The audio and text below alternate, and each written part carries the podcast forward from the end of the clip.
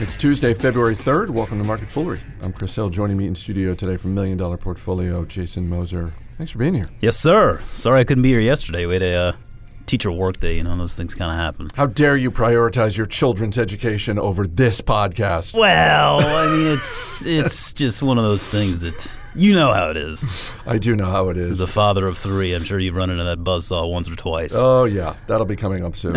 um, we're going to talk restaurants. We're going to talk 3D printing. Let's begin with the sexy world of office supplies because it was just a few weeks ago that activist investor Starboard Value called upon Staples and Office Depot, two companies that Starboard Value owns a, a pretty nice chunk of, uh, called on the two companies to merge. And the Wall Street Journal is reporting today that, in fact, the two businesses are in advanced talks to team up, and there's no guarantee of a deal. And yet, both stocks hitting multi year highs today.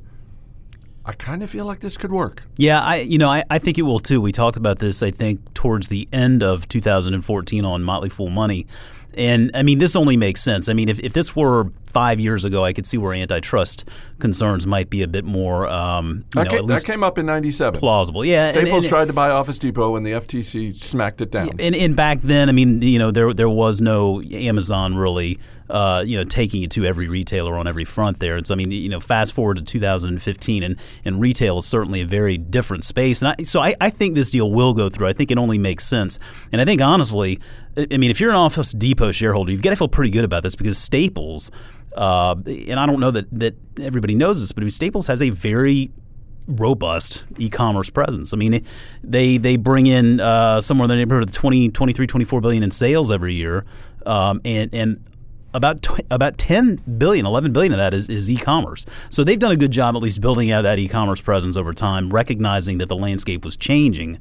Um, and, and, so i think that's encouraging from that perspective. And, and consolidation in this space only makes sense. So you know, I, I, I, imagine that this will happen, particularly when you, have some, some activist investors in there trying to trying to make it work. But uh, you know, stranger things have happened. Got to give a shout out to our colleague David Kretzmann because he was the one who first pointed out and I think we talked about this on Motley Fool Money. This is a pretty good bar bet as investing bar bets go. Staples is third in online retail in America. Yeah. Amazon is first, Apple is second. Staples is third. You could have given me 50 guesses. I wouldn't have come up with Staples as being number 3. No, I don't I don't I don't think anybody would have called that. uh, so that's the good news for investors and certainly the shareholders of Office Depot and Staples. Let's go to the bad news today. Let's go to the carnage, which is in the 3D printing industry. Stratasys shares down more than 30% this morning because for the second time they have cut full year guidance. They also announced a write down uh, for the MakerBot business. And let me just put two numbers behind this, Jason. the write down is going to be somewhere in the neighborhood of 100 to 110 million dollars, and that's just during the fourth quarter. And for perspective, when Stratasys bought MakerBot in 2013, they paid $400 million for it. These guys taking some acquisition strategies from Microsoft or what? Oh my god! Or, or Cisco systems. I mean, what? Uh, uh, how bad is it out there? Because we're also seeing the likes of 3D Systems and other companies in this space. Their stocks are getting hit too, not to the tune of 30 percent or more, but Stratasys has taken a bunch of uh, industry competitors with them. Yeah, and I think you, you were making the point earlier that Stratasys probably took a little bit of the wind out of uh, 3D Systems sales. They wanted to to throw out a press release today talking about I think what a, a couple of acquisitions or something. Yeah, 3D Systems um, this morning announced two new contracts with the U.S. Air Force Research Laboratory, and I just you know, I sympathize with whoever is the PR person who was working on that press release over the last week and probably thinking to himself or herself, boy, this is going to be great. Tuesday morning, we're going to put out this news. It'll be great for our business and our stock might get a little pop. And no, it's just being drowned by the tidal wave of Stratasys's write down and their, their guidance because people are looking at that and saying, look, Stratasys is one of the biggest players in the space. And if they're having a horrible year, it stands to reason that at least some of the others are in for a bad time. The guy or girl in investor relations at 3D Systems, they probably just click over to Yahoo or something, see this immediately, like, oh, you got to be bleeping kidding me. uh, yeah, I mean this. This is. I mean this is obviously not good. I mean it's the second time Stratasys has got it down here recently. Uh, you know what what we're seeing, I think, and, and, the reason why this is this is stretching beyond just Stratasys into the greater uh, 3D space is that you're seeing sort of this wave of the early adopters in this new 3D printing space. Uh, they they've more or less you know jumped in and and uh, taken you know what what they wanted from this market. I mean they they've bought what printers and what what materials and what uh, equipment they need and, and want to try and utilize. Uh, and so you have this initial wave of early adopters, which is, is more or less kind of passed through now. And so the challenge is, okay, now what?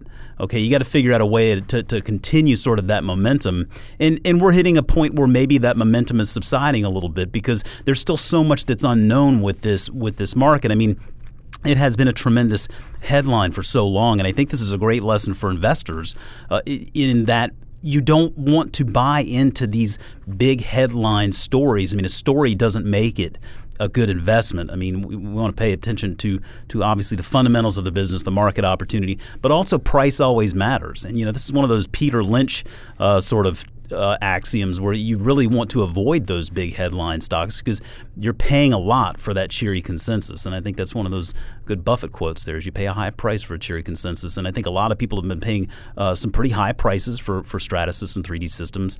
Um, it, it's not to say that they're bad companies or, or that their days are numbered. I, I, far from it. I think they have bright futures ahead. But but the stock prices were certainly uh, very optimistic. Consider these considering these companies are still just kind of getting their footing and still really gaining profitability. And so I think what you're going to see for a long time to come here is these companies you're going to see a lot of money being plowed into R and D uh, and, even SG and A on those know, on those uh, as, they, as, they, continue to sort of grow out their offerings and, and learn uh, new technologies to offer and stuff like that. And that's going to hinder the profitability side of these businesses. And so you just got to pay attention to that. Uh, and so you know with Stratasys, I mean taking taking 100 to 110 million dollar write down on such a recent acquisition is, is, a bit of a bummer. I mean considering that they uh, really thought it was going to be fully accretive here in 2014, that's obviously not going to be the case. And and uh, so, given where the stock was before this morning, I don't think this is necessarily an overreaction. I think this is probably appropriate reaction. But by the same token, I think that investors who want to play into this space, you know, look at this as a potential opportunity uh, in maybe picking up some shares or adding to a position uh, if, if you have a longer time time frame in mind. You're right that certainly when it comes to the stock price matters. When it comes to the the company itself, size matters. And if you yeah. look at 3D Systems and Stratasys, and as you said, there are other players in this space, but let's just stick with those two for a moment. Those two companies each have a market cap of within shouting distance of $3 billion. Yeah. 3D Systems a little higher, Stratasys uh, today a little lower, uh, but around $3 billion. Hewlett Packard is a company with a market cap of $68 billion. And Hewlett Packard is starting to move into the 3D printing space. That is not to say, and we've seen this throughout certainly the last 20 years when it comes to technology companies, it's not to say that it is a foregone conclusion that the big company, in this case Hewlett Packard, moving into this innovative space is necessarily going to be the big winner. We've seen examples on both sides where, in fact, the big company does sort of sit back, wait to see how a concept gets proved out, and then moves in either by acquiring smaller companies or just swamping the, comp- the smaller competition with money and resources. But I think that's just one more thing to consider when you're looking at a Stratasys or a 3D Systems is, oh, right, now we also have to contend with the likes of Hewlett Packard and conceivably other behemoths and the extent to which they want to throw money at this space. Yeah, there's no question there that in an industry like this, where you know, a lot of research and development is is going to take place, those companies that that have you know the financial stability to be able to just kind of throw money uh, at at these new technologies, they they definitely hold a leg up. Um, you know, it was interesting with MakerBot. It, it, a while back, you know, Jeff Bezos was a, an initial investor in MakerBot via his Bezos Expeditions uh, in, investing uh, entity, and at one point, I think it was it was uh, shareholder meeting last year. Someone was asking him about 3D printing and sort of his perspective on it, asking if they felt like that it would enable the digitization of physical goods in the same way that Amazon is digitizing books today. And, and his answer was he doesn't he doesn't think that's going to happen anytime soon. Uh, I mean, he thinks it's far, far in the future. That while it's interesting technology, it's one of those things that you know, it, at the end of the day, uh, and he uses this, an example of a toaster. He's like, a toaster has dozens of materials, and so to assume that a you know an individual consumer could just you know have a 3D printer and be able to just print off whatever kind of physical good at home that they may want. Uh, it sounds great in theory, and that obviously maybe is is the sort of longer term idea here, but it's going to take a long time to get there. And so I, I, think that when you have someone like Jeff Bezos, who's the consummate long term thinker, I was just going to say, and, and, I would say he's not he's he's no dummy by any stretch of the imagination. You, you, I think you you need to listen when when people like him say these kinds of things and understand that this is a it's a fascinating market, but it's also one that is going to take a lot of time to develop. And so, if you don't have the patience to really sit in here and, and deal with the volatility, um, th- then you probably shouldn't be investing in these companies to begin with. If there's any doubt about Bezos and his long term thinking, just remember this is the guy one of whose side projects is building the 10,000 year clock. that's exactly so that, right. That's kind of all you need to know. Exactly. Uh, before we wrap up with restaurants, I want to mention again uh, the Podcast Award nominations are open through this Friday. So if you are so inclined, if you're one of our dozens of listeners and you're so inclined to nominate Market Foolery in the business category, eh, we're not going to stop you. You can just go to podcastawards.com and uh, and put market foolery in the business category. Why not? Appreciate it if you if you if you are so inclined. Chipotle is reporting after the market closes today, and I'm reminded of uh, a sign that was up uh, in my home growing up, which was "Do a little more every day than everyone expects."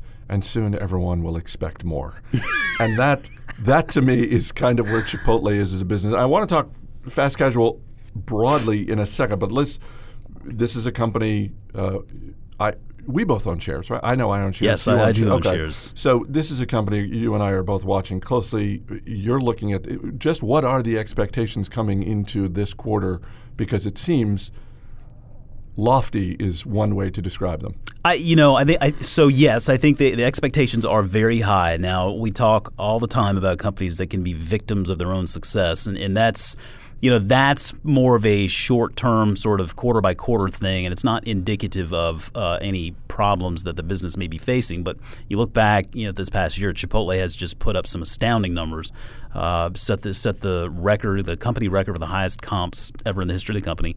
And and so when you have companies that are doing those kinds of things, yes, the expectations always always uh, become greater. And, and I was actually looking at this earlier, trying to get an idea of what the market is actually expecting from this today and they so so comps during the same quarter last year were 9.3 percent. So that's going to be one thing they're going to be looking at there. Uh, the market is also looking for sales growth of 27 percent, which is a lot. And they're looking for the company to be able to bring that down to the bottom line. Earnings per share, they expect 50% growth. And so 27% top line, 50% bottom line, I, you know, on, on comps that they Nine point three percent. I was just going to say. So, so just to, just to recap, the lowest bar they're trying to clear is 9.3% comps. And and we know like last quarter last quarter they gave us some some guidance into 2015 that we could expect sort of low single digit um, you know comps because I mean at just some point you have to kind of hit the reset right. button in order to continue your, your growth. And they're going to be they're they're going to grow slowly and methodically and, and I think that you have to to appreciate that. So yeah the market's ex- expectations are high. Um, if not many companies that I that I would I would uh, you know bet on you know exceeding that that type of, of expectations but Chipotle is one that I, I, would not be surprised to see them do it. I mean, I wouldn't be surprised if they miss it either. And I don't think investors really, if, if, if they happen to miss this and the market reacts to the downside and the stock sells off, I think you have to look at that potentially as an opportunity because this is a business that you want to own for the next 20 years, like literally 20 years. I mean, this is a, they, they're 21 years old now. They're basically just halfway into building out the Chipotle presence. Uh, they are going to continue building Shop House. They're going to continue building out the Pizzeria Locale. And there's a new, I think they just announced a new Pizzeria Locale a restaurant. I think it's in Kansas, maybe. Um, so they are slowly going to roll that out as well. And those are going to be, while they might not be as big ultimately as the Chipotle namesake stores, they will be bar- they will be big, they will be significant, and they will drive this company's results. It's going to be something that takes another 20 years for them to really reach. And, and so, with a, with a stock like this, you want to look at any overreactions to the downside as opportunities to buy uh, shares if you don't own them or add to a position if you feel like it's something that you want to build up over time. Because this is one of those companies, as long as management stays there and you have Steve Ells and Monty Moran running this company, I feel very secure that they will uh, you know, continue doing what they've been doing. I think this recent pork shortage was a great example of how they will stick to their guns, adhere to that mission of food with integrity, and I think that investors need to feel really good about that. Uh, so yeah, expect, expectations are very high. Um, it wouldn't shock me to see him hit them though. Let's let's widen the lens, so to speak. Uh, Robert, uh, Roberto Ferdman, uh, who writes for the Washington Post, had a, a, really, I thought, a really great article today uh, that I tweeted out, and then uh, it also I also retweeted it through the Market Foolery feed. Uh, just looking at the fast casual industry and the growth, and and part of it was historical. Just looking back at, at how since 1999 the fast casual space, which was tiny in 1999, has grown somewhere to the tune of 550 percent. And one of the things he wrote about was how during the recession 2008, 2009, 2010, all other restaurant categories were flat, flat to slight decline, which was, you know, a historically for restaurants a, a really horrible and, and almost unprecedented period across the industry. The exception being fast casual, which again during the recession, during that two-year period, was growing at double digits.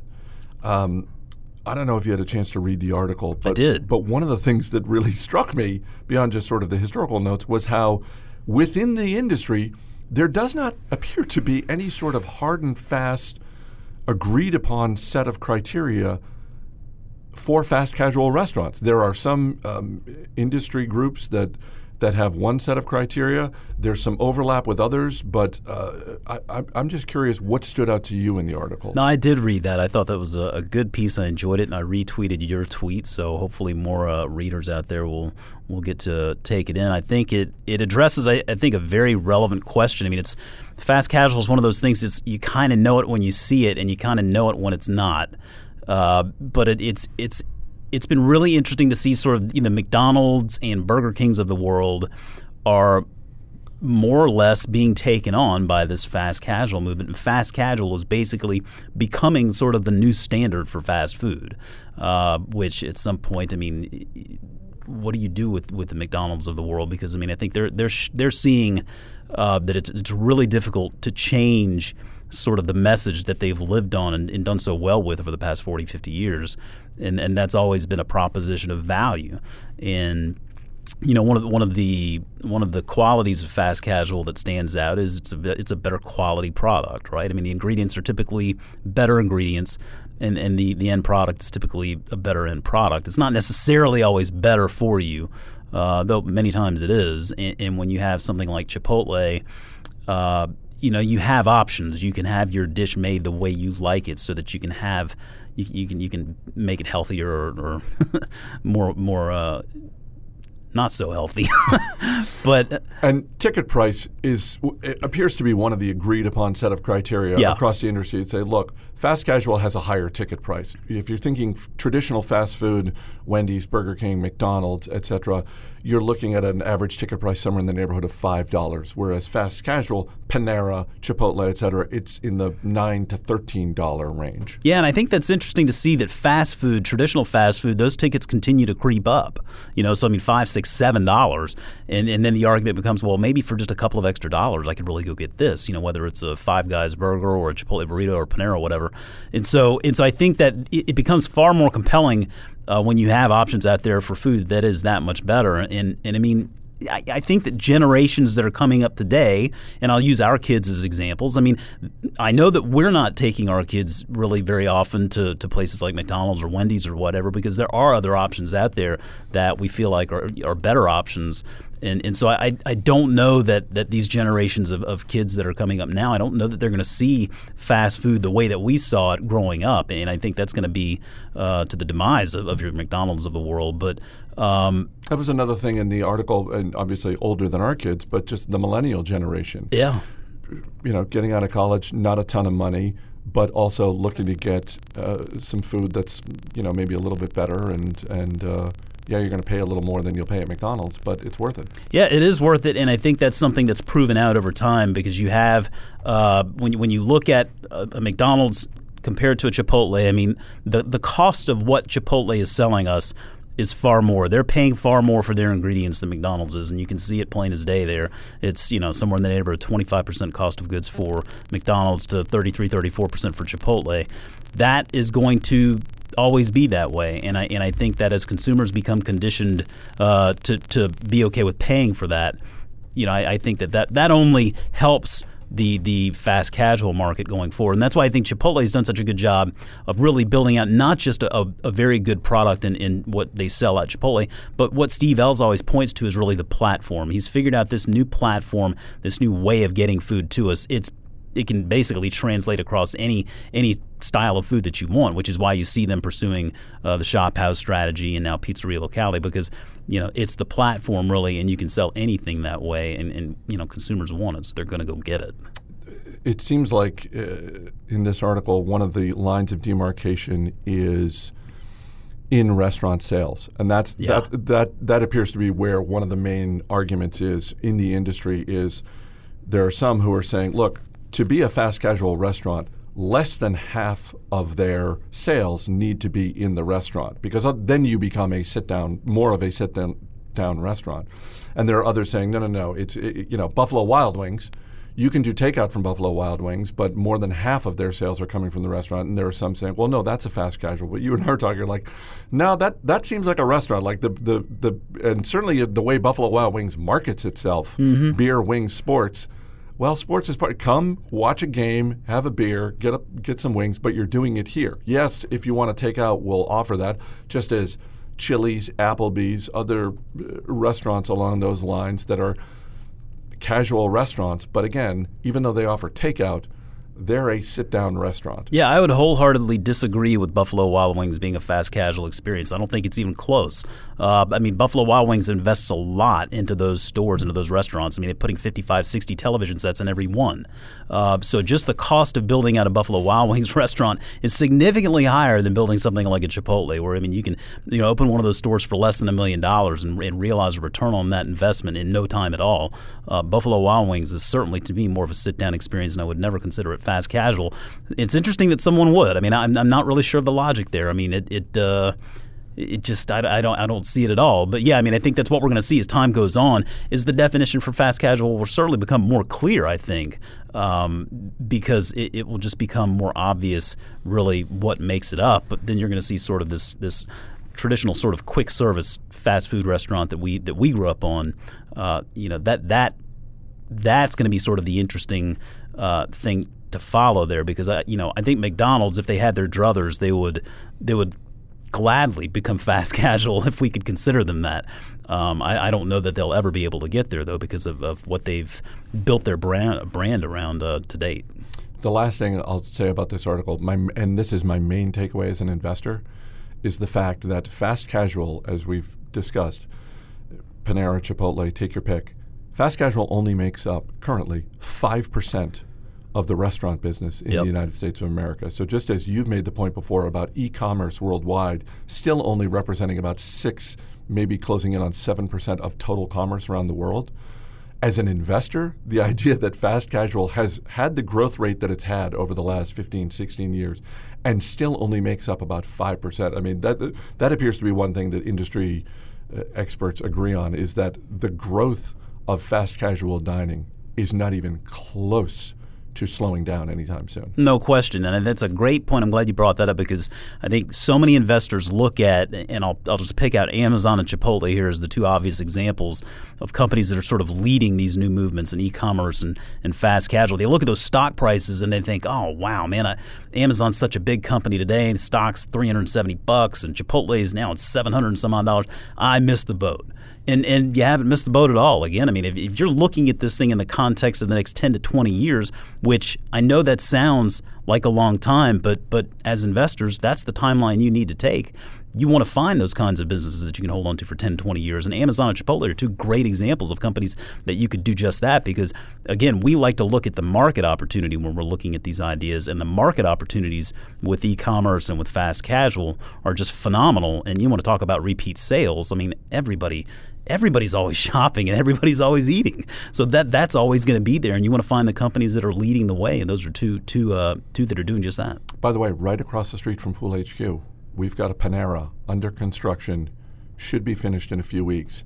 And beyond just enjoying their soup and, and sandwiches and that sort of thing, I'm curious to see what the layout, what the physical layout of that location is Yeah. going to be like because we've talked before about Panera's CEO Ron Shaich talking about l- last year how gosh it's a mosh pit and and we got to redesign our stores and it'll be interesting to see if that store is designed in such a way that that makes us not just happy as customers but curious as investors like oh maybe if they can turn a few more around like this then then maybe this is a business worth buying and holding for a while between Fool HQ and the PTO right down the street, I have a feeling that's going to be a busy Panera, and if they don't have the throughput uh, problem solved, they're gonna they're gonna have, I think, some unhappy customers. thanks for being here Thank you. As always, people on the program may have interest in the stocks they talk about, and the Motley Fool may have formal recommendations for or against. So don't buy or sell stocks based solely on what you hear. That's going to do it for this edition of Market Foolery.